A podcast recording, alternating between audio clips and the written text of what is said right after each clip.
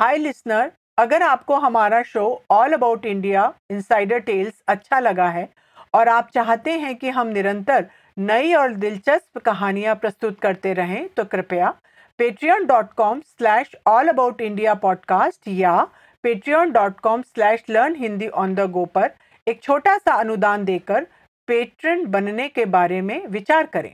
आपके द्वारा दिया गया हर अंशदान हमारी सहायता करता है और हमारे लिए भारत से जुड़ी रोचक कहानियाँ आप तक पहुंचाना संभव करता है। यह हमारी podcast series All About India Insider Tales का एपिसोड नौ है। मेरा नाम श्रद्धा है और मेरे साथ रितांश और जयबोध हैं।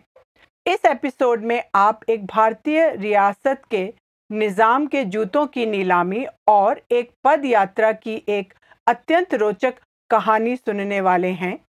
जिन्होंने 20वीं सदी की शुरुआत में भारतीय राज्य उत्तर प्रदेश के बनारस शहर में यूनिवर्सिटी बनने में मदद की। अगर आप अंत तक हमसे जुड़े रहें तो आप इस एपिसोड में इस्तेमाल हुए एक उपयोगी एक्सप्रेशन के प्रयोग को सीख सकते हैं।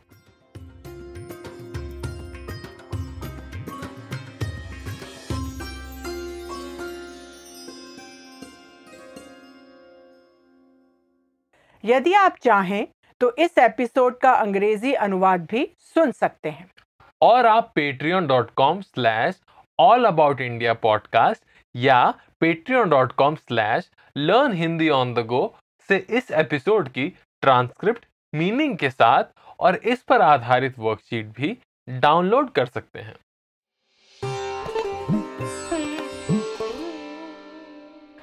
दक्षिण भारतीय रियासत की राजधानी हैदराबाद शहर में सूरज चमक रहा था। यह 20वीं सदी की शुरुआत में गर्मियों की एक उमस भरी दोपहर थी। चार मीनार बाज़ार की सड़कों और गलियों में कई हज़ार लोगों की भीड़ जमा थी। वे लोग शहर के विभिन्न हिस्सों से आए थे और अलग अलग काम करते थे। वे एक अजीब सी नीलामी को देखने के लिए उत्सुक थे। जो कि अभी चल रही थी। यह ऐसी नीलामी थी, जैसी उन्होंने पहले कभी न देखी और न सुनी थी। बाज़ार में लगे कई स्टॉलों और दुकानों के बीच एक बड़ा लकड़ी का मंच था, जहाँ एक आदमी हाथ में नीलामी के लिए इस्तेमाल होने वाला हथौड़ा लिए हुए खड़ा था। वह एक नीलामी करने वाला था और वह वहाँ सबसे ऊँची बोली लगाने वाले व्यक्ति को कुछ चीज़ें बेचने के लिए आया था। वह दूसरे किसी भी नीलामी करने वाले से अलग था। वह करीब साठ साल की उम्र का था और वह काफ़ी पढ़ा लिखा लग रहा था। उसकी आवाज़ तेज और स्पष्ट थी, लेकिन वह जिस लहजे में बोल रहा था और जिस तरह की भाषा बोल रहा था, वह लोगों को काफ़ी अजीब और अलग लग रही थी। वह हिंदी में बोल रहा था, जो उस शहर में बोली जाने वाली उर्दू से काफ़ी अलग थी। भीड़ उसकी बातों से मंत्रमुग्ध हो गई थी और उन चीज़ों को देखने के लिए उत्सुक थी जिनकी वह नीलामी कर रहा था। लोग तालियाँ बजा रहे थे, चिल्ला रहे थे और हाथ हिला रहे थे। वे नीलामी जीतकर नीलामी में बेचे जा रहे चमड़े के जूतों की एक जोड़ी का मालिक बनने के लिए एक दूसरे से होड़ कर रहे थे और एक दूसरे से अधिक ऊँची बोलियाँ लगा रहे थे। इन जूतों को लेकर नीलामी करने वाले का दावा था कि वे जूते हैदराबाद के निज़ाम खुद पहना करते थे। वे जूते बढ़िया चमड़े से बने थे और उन पर सुनहरे धागों से कढ़ाई की गई थी। नीलामी करने वाले ने कहा कि वे शक्ति और प्रतिष्ठा के प्रतीक थे। और वे किसी भी व्यक्ति को राजा जैसा महसूस करा सकते थे। इस नीलामी को बहुत अच्छी प्रतिक्रिया मिली। निज़ाम, यानी हैदराबाद रियासत का शासक, बहुत धनी, लेकिन कंजूस और स्वार्थी था। उसके पास बड़ी सेना, अनेक शानदार महल और विशाल संपत्ति थी। वह अपना जमा किया हुआ धन केवल अपने ऊपर खर्च किया करता था। वह हमेशा अपनी प्रजा की उपेक्षा करता था और उनका शोषण करता था। इसलिए उसकी प्रजा ने उसे कंजूस निज़ाम की उपाधि दी थी। जिस समय नीलामी हो रही थी, लगभग उसी समय निज़ाम ने अपनी ऊब दूर करने के लिए अपनी बग्गी में शहर के बाजारों में घूमने का फैसला किया। वे कुछ देर सड़कों पर घूमते रहे और अपने बग्गी के चालक से उसे महल में वापस ले जाने के लिए कहने ही वाले थे कि तभी उन्हें पास के बाज़ार से आती शोर की आवाज़ सुनाई दी। उन्होंने हौसला अफजाई करने और तालियों की आवाज़ें सुनी और बहुत से लोगों को भीड़ भरे बाज़ार की ओर भागते देखा। उन्हें यह जानने को लेकर उत्सुकता हुई कि आखिर चल क्या रहा था। उन्होंने अपने बग्गी चालक से बग्गी रोकने को कहा और अपने एक अंगरक्षक को पास के बाज़ार जाकर यह पता लगाने को कहा कि वहाँ क्या हो रहा था। अंगरक्षक लोगों के बीच में से रास्ता बनाता हुआ भीड़ में आगे की तरफ़ पहुँच गया। वहाँ उसने देखा कि क्या चीज़ें नीलाम हो रही थी और उसने नीलामी करने वाले की आवाज़ भी सुनी। उसने लौटकर निज़ाम को सूचना दी कि वहाँ उनके पुराने जूतों की नीलामी हो रही थी। और ये वही जूते थे जिन्हें पिछले दिन राजा ने एक दान मांगने आए व्यक्ति की तरफ़ फेंक दिए थे। निज़ाम को बहुत गुस्सा आया और उसने बहुत अपमानित महसूस किया। उसे पता था कि नीलामी करने वाले को गिरफ़्तार करने से वह स्वतंत्रता सेनानियों की उस पार्टी के बीच अलोकप्रिय हो जाएगा जो भविष्य में सत्ता में आ सकती थी। इसलिए राजा ने अपने एक दरबारी को नीलामी करने वाले को नीलामी रोकने के लिए राज़ी करने और नीलामी करने वाले को अगली सुबह उससे मिलने आने हेतु मनाने के लिए भेजा। दरबारी ने नीलामी करने वाले से बात की और राजा के जूतों की नीलामी रुकवा दी। हैदराबाद रियासत के शासक का नाम उस्मान अली खान था। जो उस समय भारत की सभी रियासतों के शासकों में से सबसे अमीर शासक थे। और वहीं नीलामी करने वाले विद्वान, शिक्षाविद और भारत के स्वतंत्रता सेनानी मदन मोहन मालवीय थे।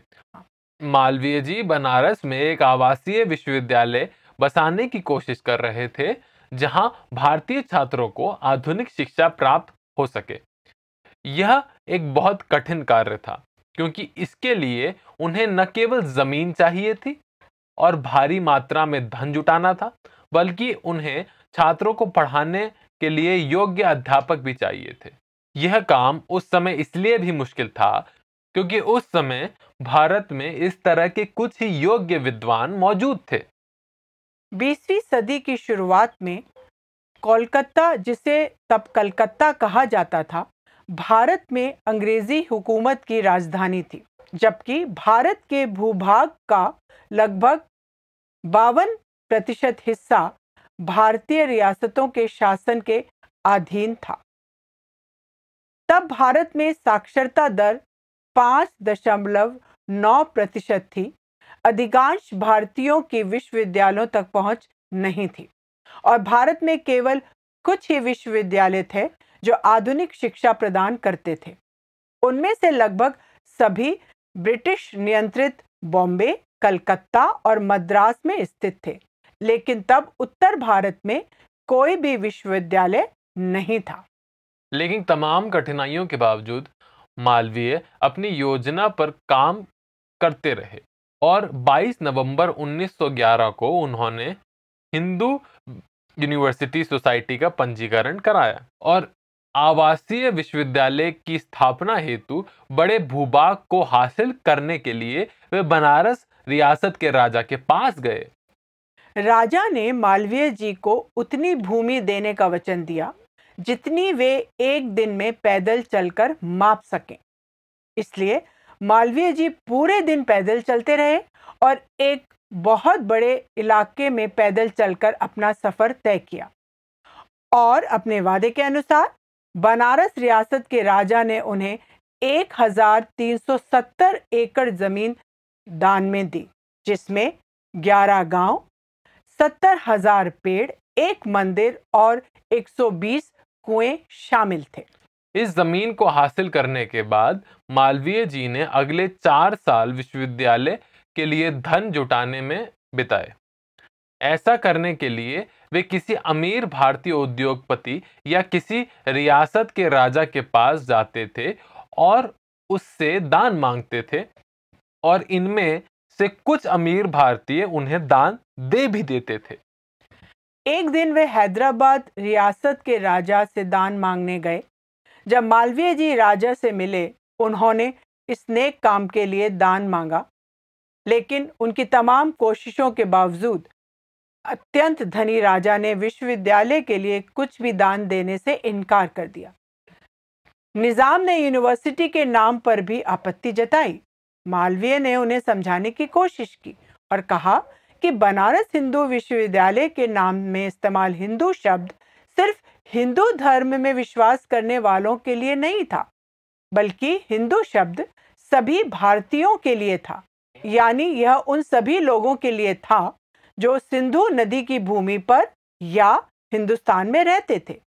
उन दिनों भारतीय राष्ट्र को आमतौर पर हिंदुस्तान कहा जाता था। बातचीत के दौरान निज़ाम अचानक नाराज़ हो गया और गुस्से में आकर उसने मालवीय जी की ओर अपने जूते फेंक दिए। और जूते फेंकते हुए उसने कहा, मेरे पास आपको देने के लिए जूतों के अलावा और कुछ भी नहीं है। और फिर उसने मालवीय जी को उसके दरबार से बाहर चले जाने को कहा। मालवीय जी, जो विनम्र लेकिन स्वाभिमानी व्यक्ति थे, वे उस समय कुछ नहीं बोले। उन्होंने राजा के जूते एक थैले में रखे और वे राजा के दरबार से बाहर चले गए। लेकिन मन ही मन उन्होंने राजा को सबक सिखाने का फैसला किया। इसलिए अगले ही दिन मालवीय ने हैदराबाद के निज़ाम के जूतों की नीलामी शुरू कर दी। जब नीलामी के अगले दिन मालवीय राजा से मिलने गए, तब निज़ाम ने उनसे जूतों की नीलामी करने का कारण पूछा। तो मालवीय जी ने उत्तर दिया, श्रीमान, आपने मुझे अपने जूते दिए थे, लेकिन मैं इन जूतों का इस्तेमाल विश्वविद्यालय बनाने में नहीं कर सकता। इसलिए मैंने उन्हें आपके ही राज्य में नीलाम करने का निर्णय लिया, क्योंकि मुझे पता था कि केवल यही मुझे इन जूतों की अच्छी कीमत मिल सकेगी।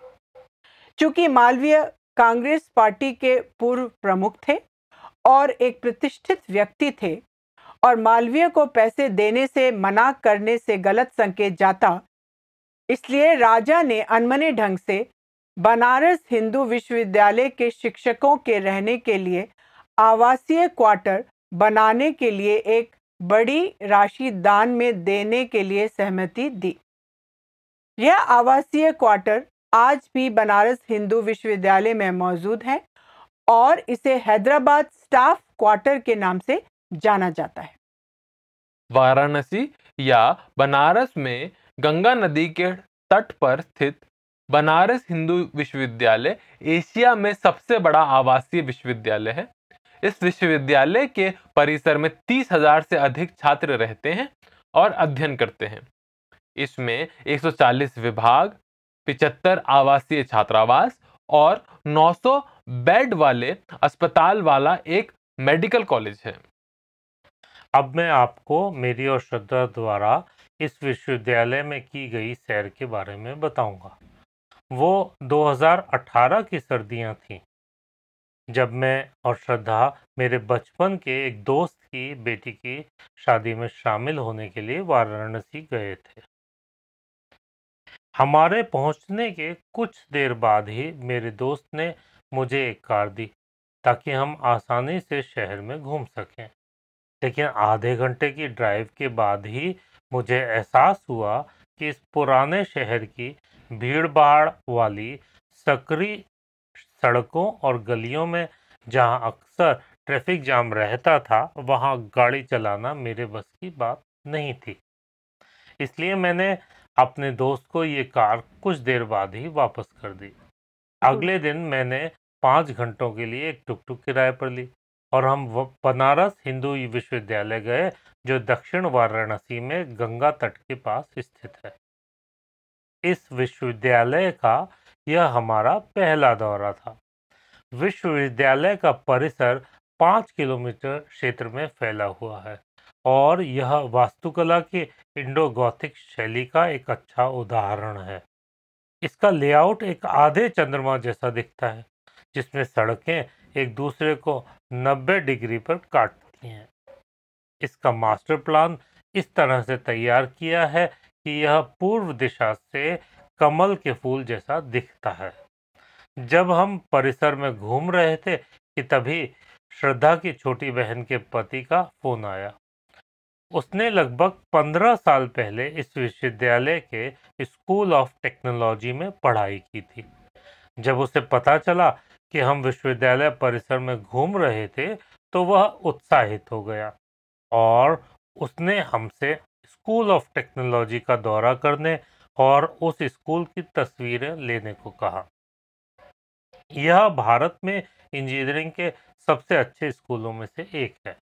मुझे खास तौर पर इस विश्वविद्यालय की प्लांट नर्सरी का दौरा याद है जहाँ बड़ी संख्या में रंग बिरंगे पौधे और सुगंधित फूल थे क्योंकि यह भारत में फूलों के खिलने का मौसम था हमने वहाँ काफ़ी समय बिताया यह हमारी इस विश्वविद्यालय की बहुत ही सुंदर यात्रा थी Shall we give the listener a quiz? Oh, sure, listener. We'll give you several sentences, followed with brief pauses for you to translate those sentences into Hindi. And I'll translate the sentences after you. Ready? Here we go.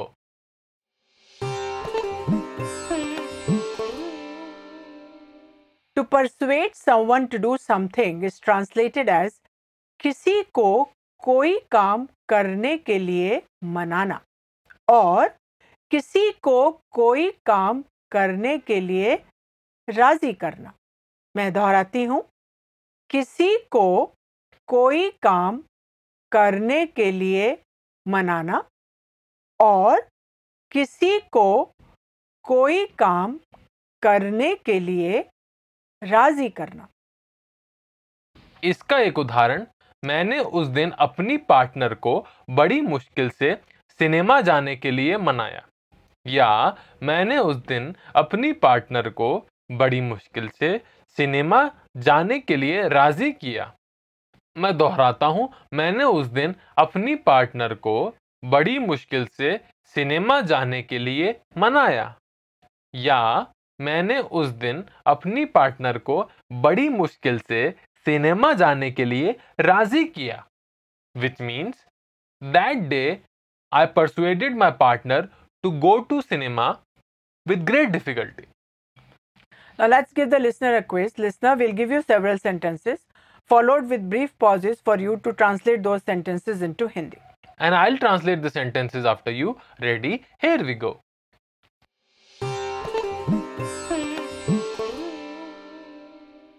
To persuade someone to do something is translated as किसी को कोई काम करने के लिए मनाना and easily is translated as आसानी से। Here is the first sentence for you to translate yesterday Tom easily persuaded his girlfriend to go to the party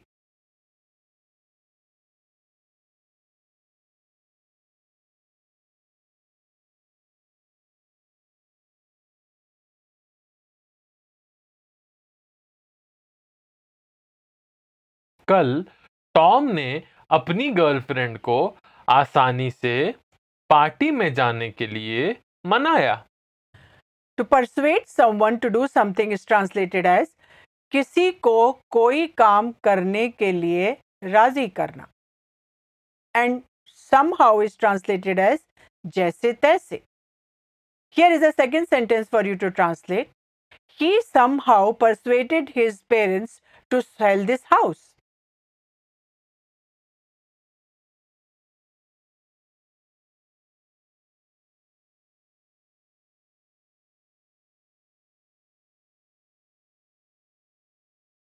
उसने जैसे तैसे अपने माता पिता को यह मकान बेचने के लिए राज़ी किया। हमें आशा है कि आपको यह पॉडकास्ट सुनने में आनंद आया होगा। क्या आपको पता है कि हमारा एक फेसबुक पेज है? इस पेज पर हम एक कम्युनिटी बनाना चाहते हैं, जिस पर श्रोतागण अपनी कहानियाँ और ट्रैवल टिप्स शेयर कर सकते हैं। इस पेज से जुड़ें। इसका लिंक एपिसोड के वर्णन में है। हमारे शो को आईट्यून्स स्टिचर स्पोटिफाई और आरएसएस पर सब्सक्राइब करें ताकि आपसे कोई शो मिस ना हो। आप इस शो को आईट्यून्स स्पोटिफाई पर रेटिंग दे सकते हैं। आप पेट्रियन पर पेट्रन बनकर हमारा सहयोग भी कर सकते हैं। नमस्ते।